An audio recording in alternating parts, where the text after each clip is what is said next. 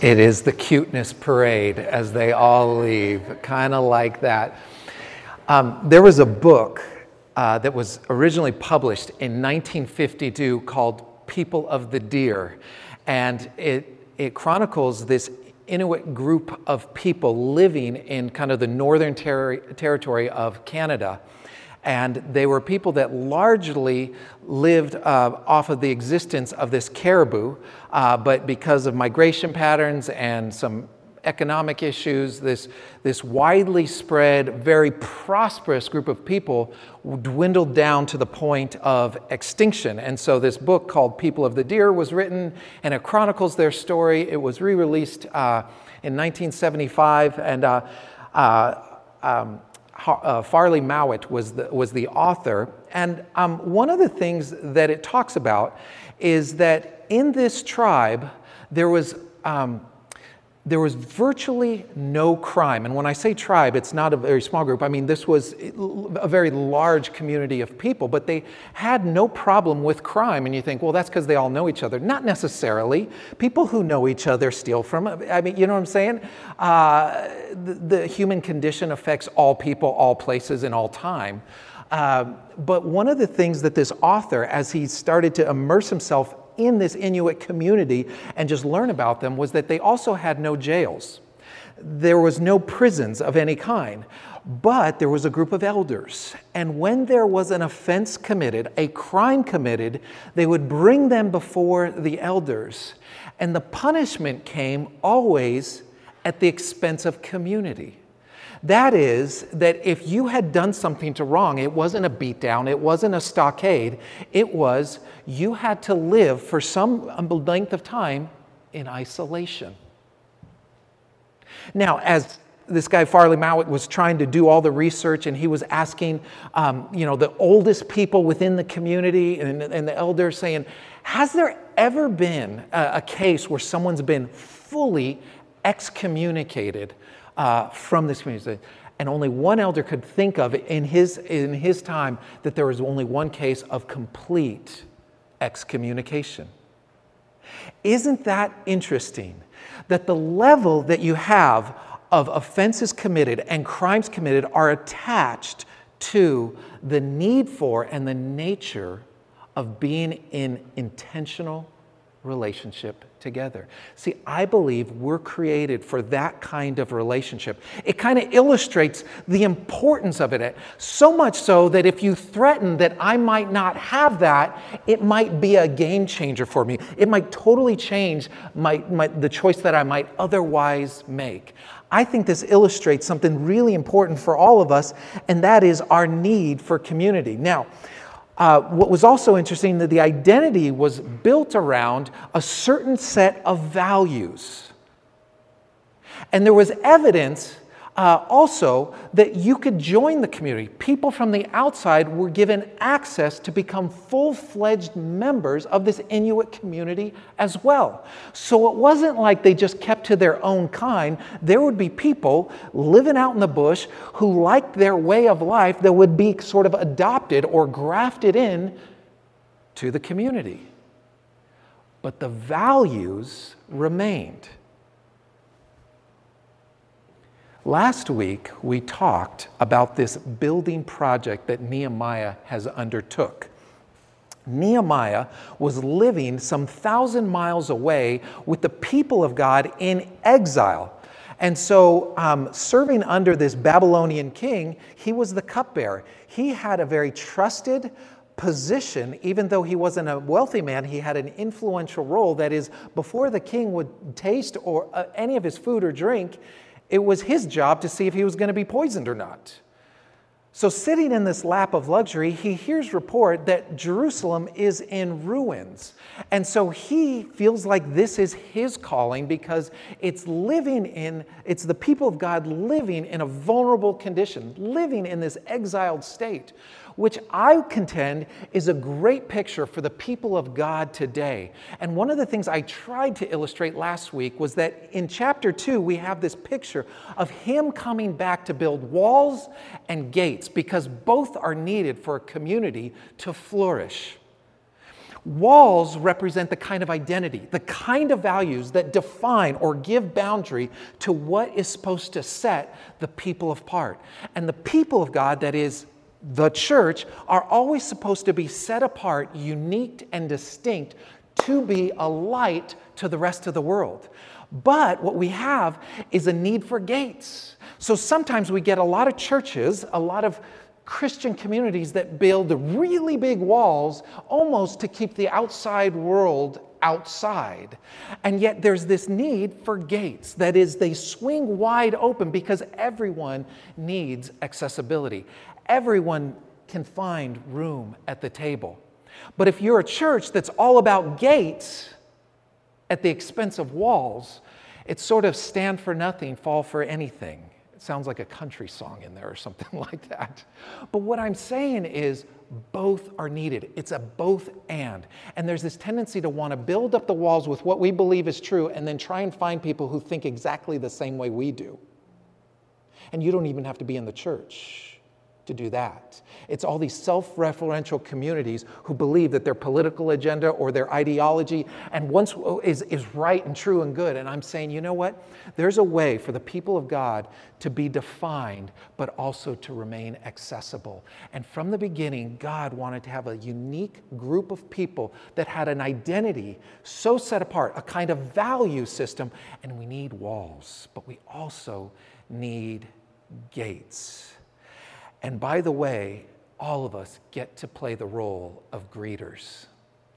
All of us play the role of bringers because we, individuals that make up the body, get to be responsible for hosting people into what I think is a unique calling that is the community of faith.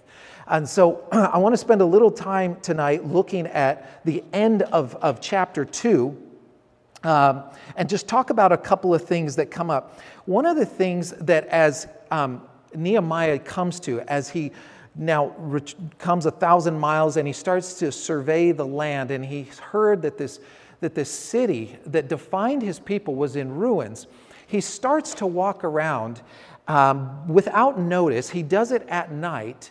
Um, and he assesses the land. He assesses the damage. Now, the walls have been in rubble for a hundred years when, when Jerusalem was defeated, but there had been people that had resettled there for 25 years, and they had just come to accept the rubble as the way it was, living their subsistence living amidst the ruins.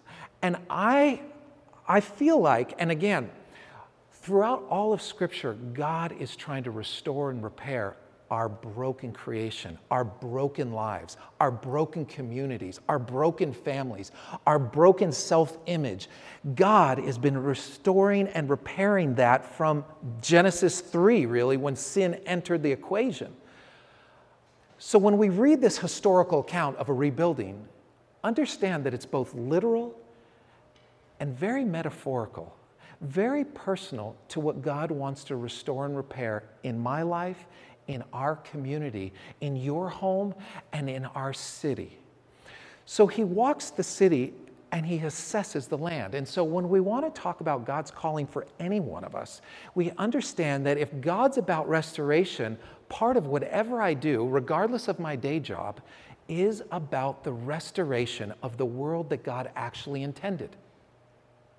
Did the world, did, did the world that God create actually intend for there to be missing chromosome 21 and someone wake up with Down syndrome? Or no, wake up, be born with Down syndrome? Did, did God actually intend a world where, where there's natural disasters? I don't think so. Did God intend a world where there's a, a predisposition for, um, for obesity or, or, or for alcoholism?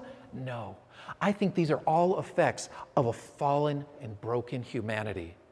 So when we want to shake our fist and blame God for a sniper on a balcony in a country music concert, why would God allow this to happen? Where was God when this happened? Brokenhearted, weeping, angry, and in disgust.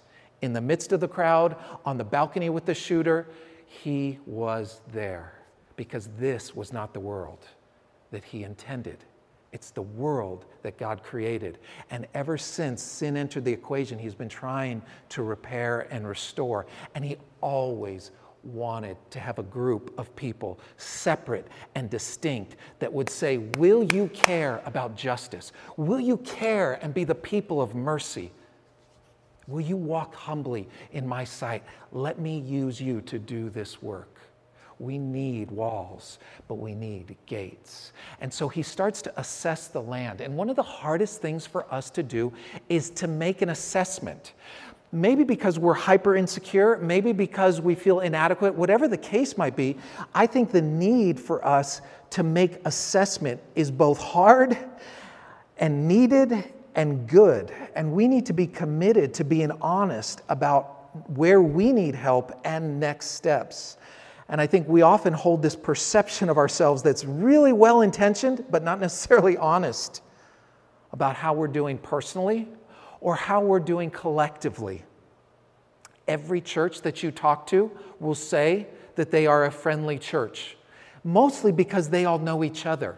But if you're a new person visiting a church that's been together for years, I promise you, you won't feel friend- like it's that friendly because you don't have the history with them.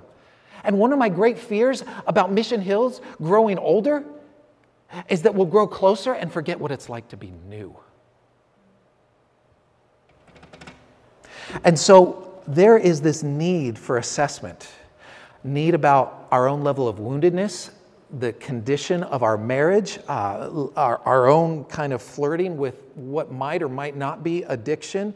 Maybe it's our control tendencies and our, you know, slave, being enslaved to control and perfectionism. Uh, maybe we live with great levels of fear. I think all of these things needs a healthy and proper assessment if we're to be free and, and be part of the people of God.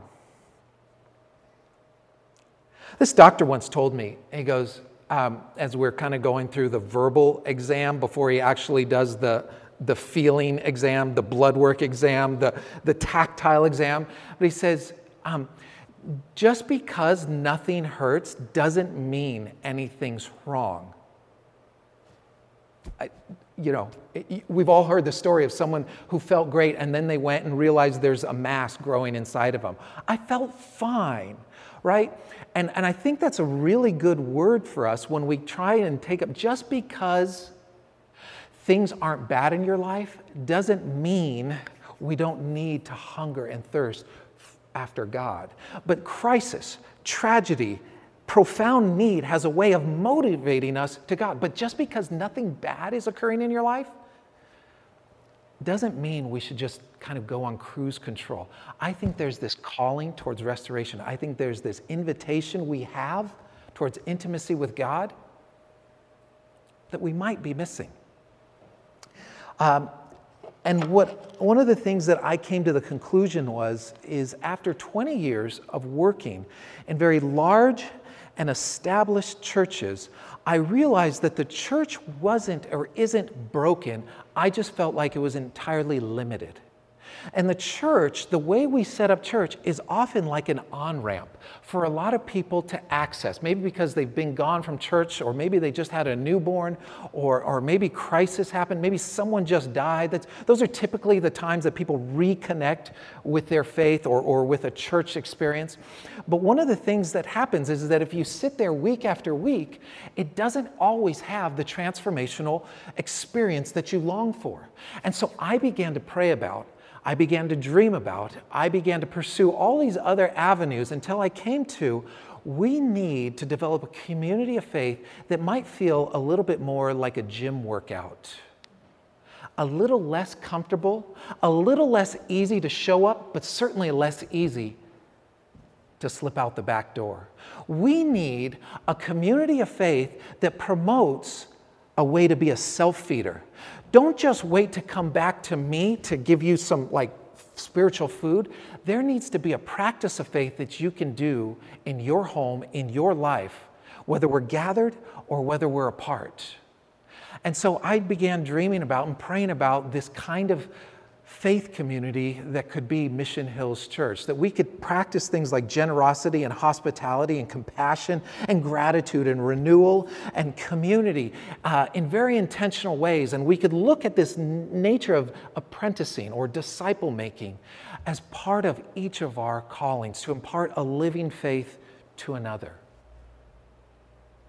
Friends, I didn't want to start something that just created another passive faith. I wanted it to be a living faith that we could all embody and embrace so that we could be a part of the rebuilding, the restoration work that God has been trying to do from the beginning. And so when he went around, the locals had accepted the conditions as just the way it is. And if you read kind of the second half of chapter 2, 11 through 18, he just goes by each marker around the city. And in the back of your Bibles, you might find a kind of a zeroed in 5,000 foot view of the Jerusalem walls. And this would, some of this chapter would make sense to you. I'll let you look at that a little bit more on your own. But essentially, what the people who had returned, who were living in the ruins, for 25 years, they needed, they needed a new set of eyes. They needed a fresh perspective that would go, oh, I've, I've gotten so used to the rubble that it's just, I'm used to stepping over it. I joke because um, this church um, is a little cluttery. This church has like five congregations meeting, and every corner reflects a different congregation that meets here. And I'm like, did they forget what it's like to be new? When I walk in and I'm like, oh my gosh, eyesore, eyesore, I, and I, and I want to just do a thorough cleaning of the place.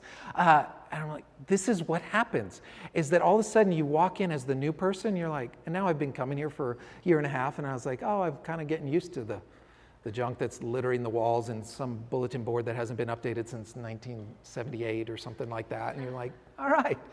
Uh, but the same thing was true back then. They had just gotten so used to, well, that's just the way things are. It's just what you do. You just step over the, the rubble. I mean, yeah, it was tragic that it, but I've got to go, um, I've got to go tend to the goats. I, have got to go milk the cows. I, I, and, and, and so Nehemiah shows up. He makes this assessment, and they needed. And I think we often make peace with our own inadequacies and our, and our own dysfunction. But the rubble in our life, just like then, shouldn't be normal. So we need assessment. Chapter 3, and if you've ever read chapter 3, it might be one of the most boring chapters. so let me just kind of give you a highlight version of why it's so significant. Is chapter 3 unveils Nehemiah's strategy. And it's a strategy so simple that it might work he has this huge undertaking, and his only experience is really as a cupbearer to the king. All he's ever known is exile and the king's court, right? So he's not necessarily going to be this refined, you know, general contractor or, or someone who could, but he comes up with a strategy and he starts to unfold how this will look. And, the, uh, uh, and he gives everyone kind of ownership in this process of the rebuilding work. Um, and what he's saying is everyone needs ownership. And ownership is simply what I would describe as the power of we.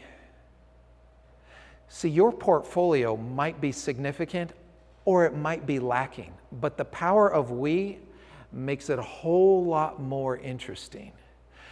Your skill set might be neat, your skill set might be emerging, but the power of we makes it a lot more compelling. Your network, your neighbors, your vision for seeing needs and opportunity might be unique to you, but the power of we makes it a whole lot more extraordinary.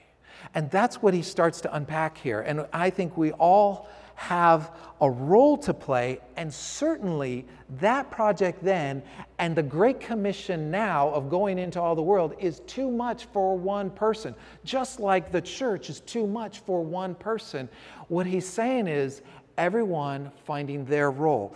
Now, chapter 3 links the entire book together uh, of book of nehemiah and nehemiah implements this strategy right?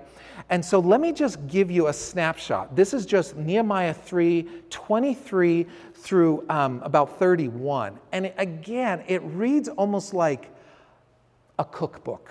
It's, it's, it's a step above reading maybe um, a phone book uh, but uh, you just kind of go then to this, and then to this, and then to this, and you're like, that's not that interesting. But I want to highlight a couple of phrases.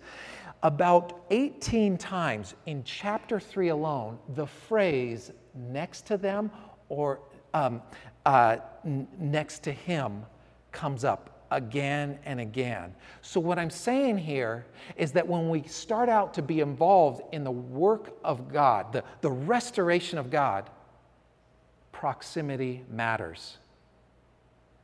Who you live near, who's a part of your daily life, who's, who's current with what you're going through matters in the restoration work.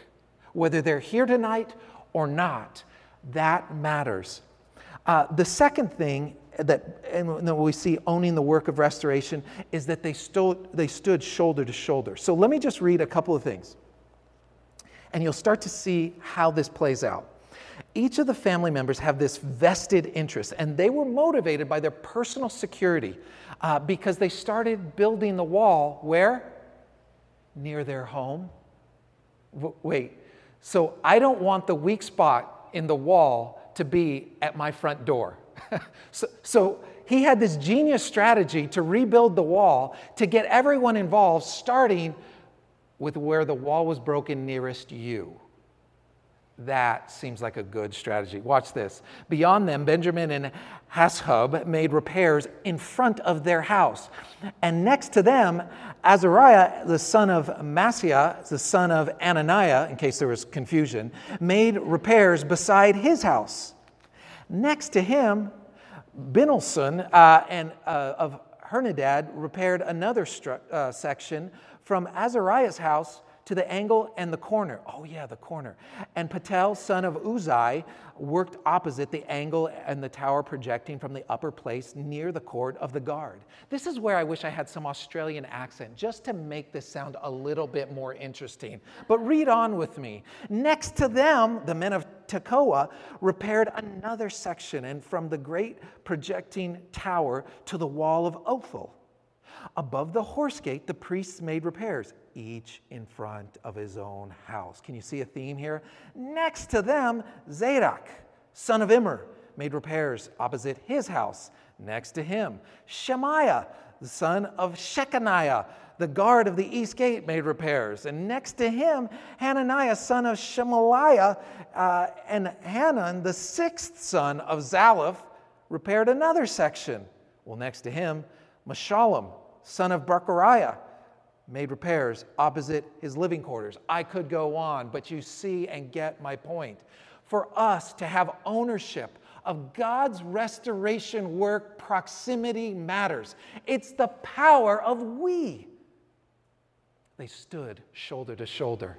And they also recognized their own vulnerability. Shoot, if that side of the city gets constructed and built up and fortified, and ours is the, is the weak link, they're all going to funnel through here and we're done for. Let's own it. Let's own it. See, there's a reason why we don't have tribe good neighbor funds. We don't have North Good Neighbor Fund and South Good Neighbor Fund and Central Good Neighbor Fund. We have Mission Hills Good Neighbor Fund so that collectively we can draw on resources. There's something about investing where you live. What are the stories coming out of your local schools that Mission Hills could be a response to? What are the needs and opportunities on your block that, that maybe if you just got um, an email sent out, a few text messages, that, that Mission Hills could respond like a militia, like a Minutemen army, or maybe a better word is a flash mob? Who just shows up out of nowhere and in this choreographed sequence begins to bring a kind of hopefulness, a kind of restoration, a kind of expression of mercy, or just a kind of encouragement. Here's the thing I keep, um, I had lunch this week with Jonathan and Grace, and I'm just trying to build rapport with them and try and figure out their needs as well as the community's needs. You know what Jonathan said to me? Because we're debriefing. We, we've been together for a number of months. And, and um, I said, Jonathan, I want your people to be a part of what we're doing. Because, you know, as I started to ask him what his calling was, he says, I've always been, uh, uh, once I came through college, I knew God had called me to ministry. He's working at HEB now, but he feels called to be a pastor. I was like, well, I want to be a part of that calling. Um, I said, what do you see it looking like here in Austin? And he says, I would like to start a church in Austin that speaks English and Burmese, but not just Burmese, but it would be many cultures, like multicultural, I'm like, man, I'm about that. I'm all into that. Could you join us? I was like, you only hang out with people like on food stamps. You need to hang out with educated people and affluent people. You need to learn our culture, develop your language. Come be a part of us and bring some people with you so that we can launch you out in a couple years. What I thought was funny is this we've never made plans to do a new work because we never had a budget. awesome. When he was sent out from his church in Burma, his uncle's church, I said, Did they send you out with any support? He says, What is support? I said, You know, did they support you, give you some money? He says, Well, they gave me a bicycle. I was like, Awesome. Uh, we'd like to do more than that. Uh, maybe get you some real estate and figure out a place for you to meet, negotiate a lease, you know, give you a stipend. We'll do something. I was like, but could you come and be a part of the work here and, and build friendship and, and be a part of our community? And, and bring some people. He says, It's hard because some of the people just don't, they come and their English is so poor that it's just easier to be around their own kind. Well, that sounds familiar to me. It's just easier to be around my own people. And he says, and some people aren't really motivated to learn English because they can get by with what they've got just in the community. He says, every day my community calls me and asking about the mail that they received. Is this a bill? Do I owe money? Do I need to show up somewhere? They can't even read their own mail. They just have Jonathan on speed dial. And I'm like, oh my gosh, I don't want that daily call. Uh, I don't even like to read my own mail, let alone discern someone else's. But he has this calling on his life, and I'm like, oh my goodness, we want you to join us so that we can help send you out. We want to be a part of building God's church and, and, and, and expanding these walls in ever and increasing ways. And the way we can do it is just standing shoulder to shoulder. And what was interesting is that, uh, and so I'm working because I live in Westlake and he lives on East Riverside people in my neighborhood don't have his kind of needs. And so I go out of my way to learn the needs and work on my own need for proximity to him. But when we're standing, uh, when he says, I said, What are your people saying? What kind of needs do they have? And he said, You have to understand. Um, first of all, I asked him about what is it, how are you disciplining? How do you raise your kids? How do, how does punishment look like? Well, we give them a talking to. I was like, yeah, but. And he, and he started to describe what it was like in their schools. And he says, on Sunday nights, we used to get so afraid of going to school because of corporal punishment. The bamboo rod that wasn't more than, um, you know, an inch, you know, kind of what, what we now know as the rule of thumb. That's what they would be beat by by their teachers. And so he had this fear. And he says, but in, in, in Myanmar, it's military rule. You have no rights. So you make no requests because you have no expectation that you have a right. So here's all of these people that have come here that don't want to make their requests known. They have a whole culture that doesn't how, know how to really express a need, though they have one. And so they keep their needs sort of among themselves and to themselves. I was like, well, okay, but could we become sort of trusted friends? Could we be like an extended family where needs are made known? Because guess what? I have a need to have my heart resensitized because what I need and what you need are really different. And I would say both needs are valid. Mine just aren't as sort of basic, you know, if you want to just work your way up and down Maslow's hierarchy of needs. I'm thinking, this is part of God's restoration work. And I keep telling it, and he always has this cocked look like he didn't understand my English, but he doesn't understand what I'm saying. And I was like, You don't understand. I need you and grace as much as you might benefit from our friendship. I was like, You didn't understand what I just said. I was like, No, you don't understand. God has brought you into my life for a reason, and I didn't even know that I needed to pray for you. And he gives me this cocked look again, like, What are you talking about? I was like, It's all good. I just thankful for you. Okay. Friends, each of us has a role to play in the restoration of God's kingdom.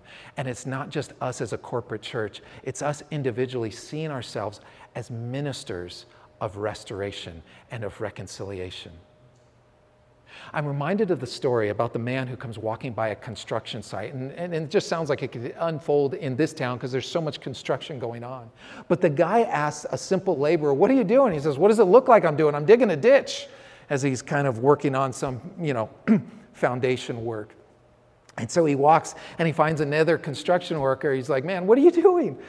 He says, Laying brick. That's it. Building this wall, brick at a time.